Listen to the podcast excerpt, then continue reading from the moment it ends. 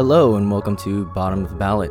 My name is Jordan Tendora, and I'm going to be your host for this podcast. I'm really excited to explore and learn with you along the way as we uh, take a deeper dive into down ballot races and this political climate. Uh, this is something I've been hoping to do for a while, and I'm just really stoked that you're joining us today. And uh, let's get started. This podcast is going to really focus on those r- political races that are maybe not given as much attention as they deserve. This could be anything from school board, city council, county commissioner, you know, you name. Nowadays, we tend to really focus on the high profile races. The presidential race, which I'm sure you're inundated with in every form of media that you consume right now, other federal races, and high profile governor races. By doing that, though, we really miss a lot of the interesting, quirky, and often inspiring stories that happen with down ballot races uh, with your local elections in your town and your city. It, it's often overlooked the impact that they may have uh, on our daily lives. And in a lot of cases, these down ballot ones uh, actually have more of an impact on your everyday community and your, your day to day life. Little background on myself I actually started my professional career after college in local politics, uh, working city council races, uh, state representative race uh, in California, New Mexico, and Pennsylvania. I eventually started working for a national political action committee, uh, super PAC, if you will. And then uh, after that, I decided to start transitioning out of the campaign life. I worked for a software company for a couple years, but most of my clients were actually grassroots organizations, political and nonprofits. So uh, I was still a little bit in the game. Um, since then, I have retired, as I say, retired from the political cowboy life, uh, but I do, still do have an interest in politics, and I'm hoping to uh, explore some more and learn with you. Today, our topic is going to be something that either excites people or really infuriates them. Uh, that's political lawn signs. Uh, love them or hate them, you're going to start seeing them more and more as we get closer to the November election. You're probably already seeing a lot right now, uh, from the national level all the way down to uh, the town council, town supervisor, uh, you know, school board, everything like that. They pop up in your neighbors' yards. You see them on random medians. Businesses have them. They're illegally placed on highways, uh, what have you. No, I'm no expert, but I can definitively tell you two things about campaign signs. Candidates absolutely love them, and campaign managers absolutely hate them.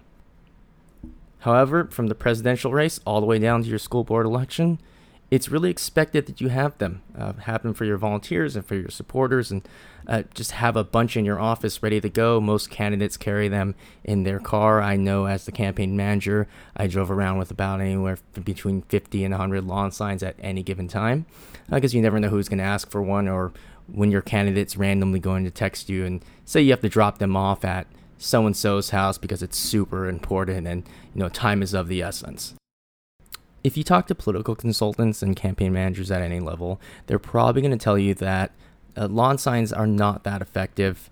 They're really not that important, uh, but you just kind of have to have them. Uh, but what's kind of interesting is a lot of things, weird things actually happen with lawn signs. You end up having actual fights and scandals around them at the local level. Vandalizing or stealing lawn signs is nothing new. It happens probably in every election. You may have had it happen in your house. Uh, but occasionally these actually turn into things that can affect the race.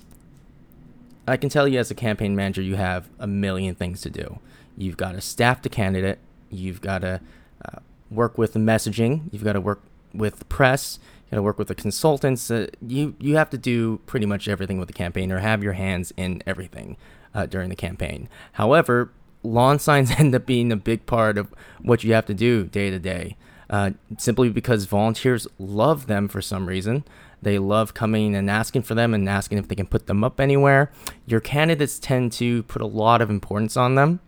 Uh, I can tell you, I've sat with a candidate for two hours as they put out a map of the district and showed me where the big lawn signs were going to be, uh, pointing at different intersections. And uh, it was like they had a, a risk map or, or something like that and they were uh, telling me how strategically they were going to win the district with the well placed lawn signs. I have had candidates ask me to figure out how many lawn signs uh, are in our precinct uh, for our side and how many are in there for the opponent. Uh, so I'm not really proud of this, but I have sent a deputy campaign manager out there into the world with a flashlight in his car, uh, counting lawn signs in the middle of the night. Probably one of the more interesting stories I have uh, with lawn signs uh, was when I was managing a city council race. Now, I'll never forget this. We were heading the polls, I would say probably 70 30 at the time. Uh, we were really expected to win. We were doing great, had a lot of momentum. Uh, but then you know, October, those come those October surprises as they call them. And an October surprise really refers to, uh, in the political campaign world, a last minute kind of surprise from the other side, uh, scandal or information bomb, anything like that, that they'll drop uh, as you get closer to election day in hopes of s- swinging the, the, the polls a different way, uh, swinging support rather to their side. As I mentioned, we were doing really well. Uh, wasn't really worried about anything. Uh, it was a few weeks before election day. Uh, we were hitting doors, volunteers were hitting doors. Um, everything was going great. Uh, then I get a call one morning. It's from the candidate's spouse, and uh, is asking me when I'm coming to the office. This is about 5:30 in the morning. So apparently, what happened was uh, over the course of a few weeks, the other side, the other campaign, uh, their supporters, I, I, don't believe it was the actual campaign themselves, uh, started putting the opponent's lawn signs on um, my candidate's lawn. Uh, they would do it in the middle of the night. Uh, her husband would go and take, give the dog a walk late at night, take down the lawn signs, uh, cut them up, and throw them away. Uh, it, it's his right to do that. They're putting it on his property. Uh, it really shouldn't have been an issue. However, one night he's doing this, and uh, a couple political consultants jump out of the bushes with a camera and a spotlight as he's throwing away the lawn signs. Uh, he gives him a little bit of a chase, falls down, hurts himself, it's now become a thing. So the next morning, I get a call. We are discussing this. Uh, we're trying to figure out, you know, how we're going to handle this, what actually happened.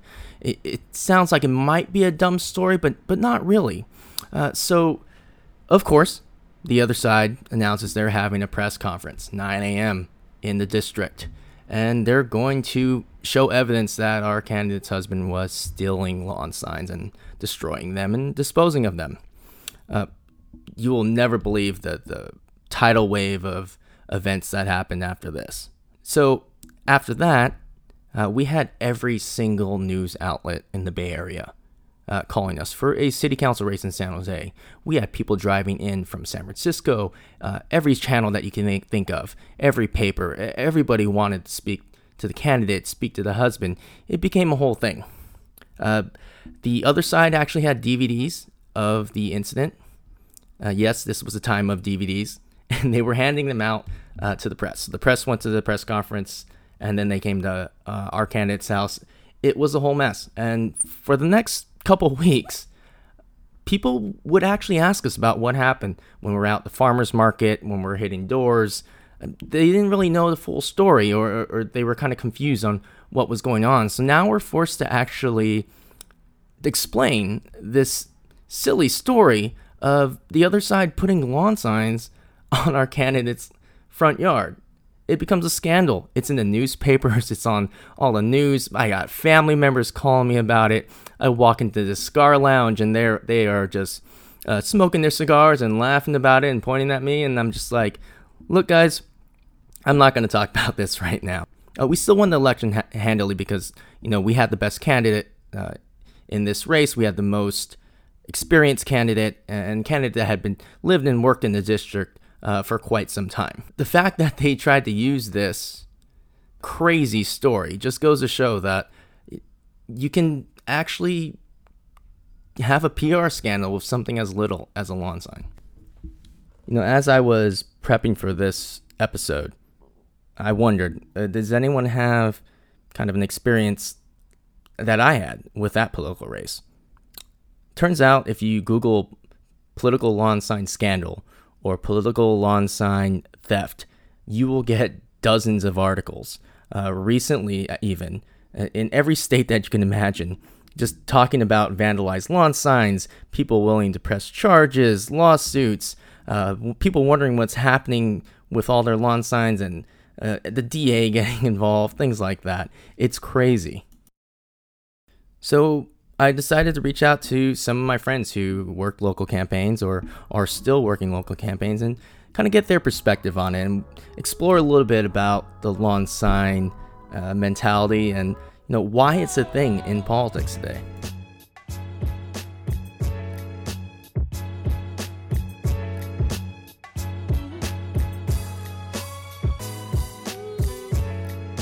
All right. Uh, so I'm here with my friend Ray Saylor. Uh, she's got quite a bit of political experience here. We worked together uh, when I was with uh, Super PAC back in the 2014 election cycle. Uh, we've stayed friends since and stayed in touch. And uh, she's actually stayed with the political game when I actually retired. Um, so I wanted to talk to her a little bit, get her insight here, um, because she's actually managed campaigns like myself, some bigger ones actually. And see what she has to say here and about our topic today. Um, so, Ray, maybe you could start off by telling me a little bit about your political journey here, just kind of a brief overview, share with our listeners sure. uh, a little bit about your background. Yeah. So, um, we met when we were both um, chasing around Republicans to film their hypocrisy on tape in different parts of the country. And um, since then, I've yeah, just sort of um, been on the campaign train. I've been in a bunch of different states Pennsylvania, Virginia, New York, Hawaii. I guess I should mention, like, I've done a lot on small races, not any municipal, but a lot of like state leg. Um, and I like them because, especially when you're young and starting out, like we both kind of were when we were working together small races are such a great chance to get big job experience mm-hmm. and mm, feel responsibility mm-hmm. early early on. And that really sort of i think sped up my learning curve. You most recently worked for uh, pete buttigieg's uh, presidential campaign. Obviously that's a very different uh, kind of uh, race and very different than the, what the focus of this podcast is, but I'm really interested to hear kind of how your experiences differed uh, from that race and uh, with your local elections. So, yeah, so obviously a presidential, suddenly we've got a staff of hundreds instead of me and the candidate and maybe one other person. You've had a lot of face to face time with uh, candidates under state leg races. You know, lawn signs uh, campaign signs in general. Uh, you see them everywhere. We're going to start seeing more as we head into uh, the election season. I want to kind of get your your take on, on, on, lawn signs as a campaign manager's um, you know viewpoint. Why do you think candidates love them so much? Because everybody likes to see their name in print. yeah, yeah, absolutely. That that really I think is kind of the main thing. I mean, yes, but I also think that that you know when you write a fundraising email, it's also true that people love to see their name in print.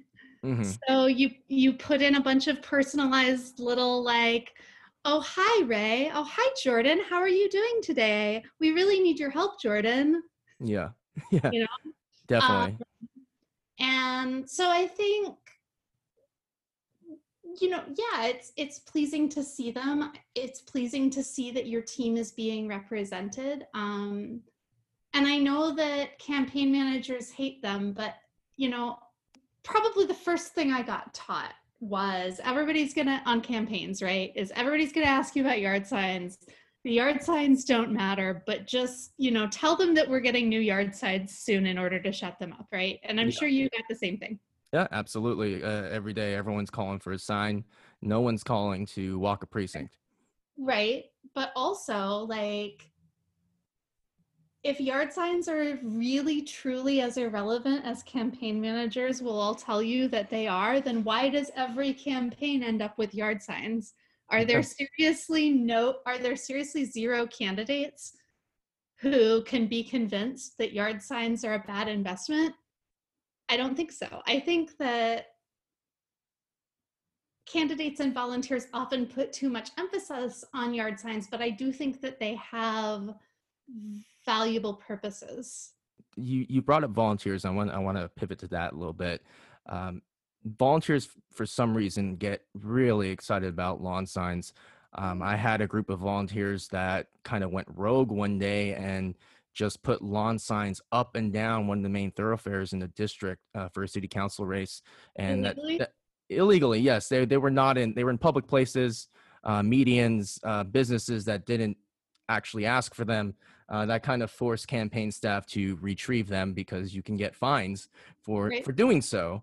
Um, right. But that's always stressful. But volunteers get so jazzed up about lawn signs, uh, and we every campaign at a local level, state level, whatever, uh, there there are stories of lawn signs being vandalized, stolen, things like that. I, we can go on and on. Uh, why are volunteers so jazzed up about lawn signs as opposed to uh, talking to voters or any other type of volunteer activities? Well, I think because it's visible. You mm. know, I mean, like, and and for the same reason that um, like on a larger campaign, on a presidential campaign, people get real jazzed up about TV ads. Mm-hmm. You can see all of your opponent's TV ads. Mm-hmm. You cannot see your opponent's door knocks. Right. So I can drive around my district and I can get a sense of like who has more yard signs. Mm-hmm. Even without counting them, I can get a sense. I can't without unless unless they want to brag and they want to tell somebody, I can't get a sense of how many voters they've contacted. Sure. So that makes voter contact, even though that's very much our bread and butter, I think, in a lot of ways, very unsexy. I mean, I definitely remember on my very, very, very first campaign before I was staff, when I was only a volunteer, being instructed, being given about two dozen yard signs and being told like this is the route that the candidate takes to get to his office. Put them up all along here. So that was really just to appease the candidate. There was no other strategy behind that well the instruction in that case actually came from the finance director and not the campaign manager and i'm pretty sure they were doing morning call time and the strategy was let's get him feeling really pumped and really good about himself so that when he starts call time he's in a really good place. So and, you know there there was some strategy to it from the staff side at least. It's an ego boost for for the candidate uh, make them feel good about themselves seeing seeing the signs do you think that this this these have any effect on uh, turnout or support at, at any level um, like is a sign even a way to sway an opinion of an undecided voter or uh, convince a voter who may not be that excited about voting in general to get off their couch and go out and cast a ballot? So, this is going to be a really unpopular opinion among campaign professionals, but I'm going to go with yes. Okay. Tell me why.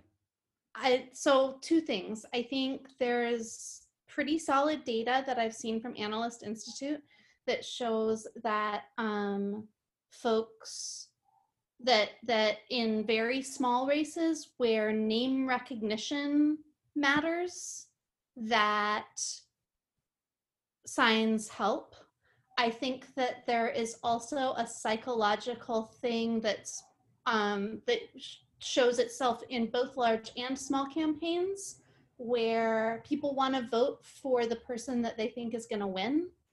Um, so you see that in like the way that like um, last minute deciders tend to break for the winner. Um, and and sort of regardless of what the poll margins are going into the race, the late deciders tend to break for the winner. Um, and then I think um, something my mom said to me a few days ago.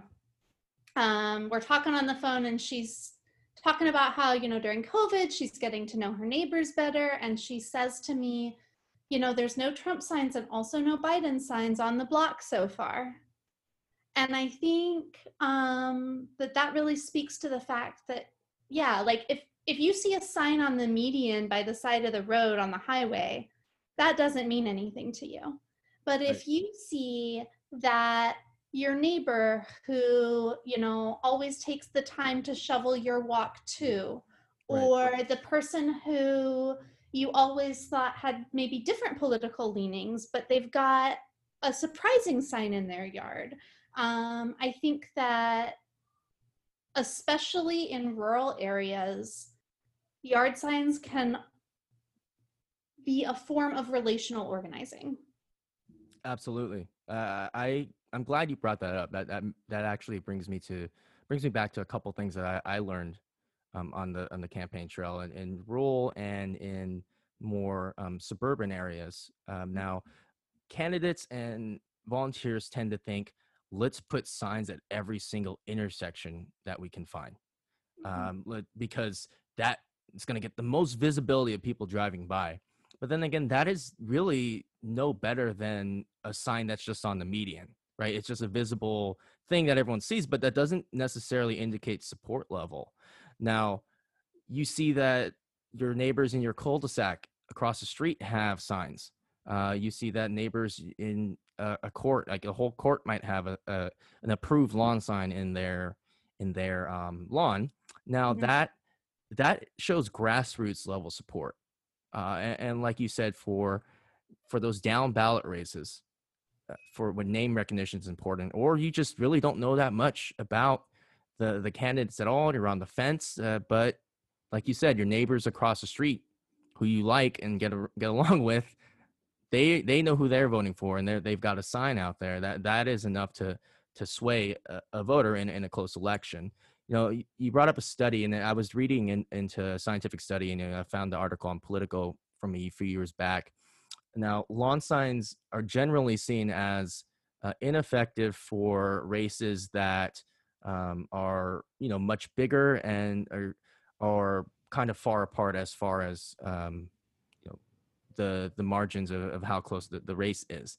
Uh, but they found that lawn signs uh, can sway about 1.8 percent either way uh, of of an election. So that doesn't sound like much when you've got yeah it's it's, it's a ton of ton for a close race because a lot of these local elections are are decided by a very small margin.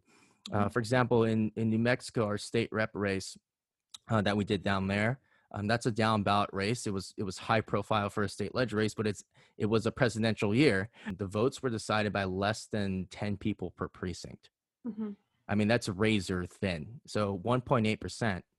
Mm-hmm. Um, that's huge for close races, which uh, these small races typically are. And these are uh, these are important races. Your your county commissioner, your your um, your state legislator, your city council person. Like these are these are going to affect your everyday life. You know, even all the way down to the school board. I mean, everyone wants education reform. They want to have a they want to have a plan for education during Corona. Like, who do you think is going to approve those plans? It's not going to be uh, people in Washington. It's going to be people in your county. It's and and a lot of the time it's not even going to be your mayor or your county executive it's going right. to be like very locally your school board yeah absolutely um since i'm working for AFT right now that makes me just want to plug you know a reminder that even if you don't have kids in public schools they are educating your future workforce and your future you know fellow citizens and fellow voters so um it's the school boards are really important. Yeah, absolutely. And we can have a whole different uh, conversation about that for another episode. um, so, any last thoughts uh, about lawn signs, about the the the silliness behind them before we uh, end here? Um, I don't think so. Okay. All right. Well, Ray, I really thank you for taking the time to speak with me today. We hope to have you back on here soon. Uh, there's a ton of different topics we can go about, and, and you've got some good experience and some good insight on the ground that uh, that's going to be really helpful moving forward. And yeah, really excited to talk to you again here. Uh, Ray Sailor, everybody. Bottom of the Ballot is produced and recorded in our studios in Brooklyn, New York. Audio today was provided by Lockspeeds. If you have any stories, issues, insights on down ballot races that you'd love to share, feel free to reach out to me at bottom of the ballot podcast at gmail.com.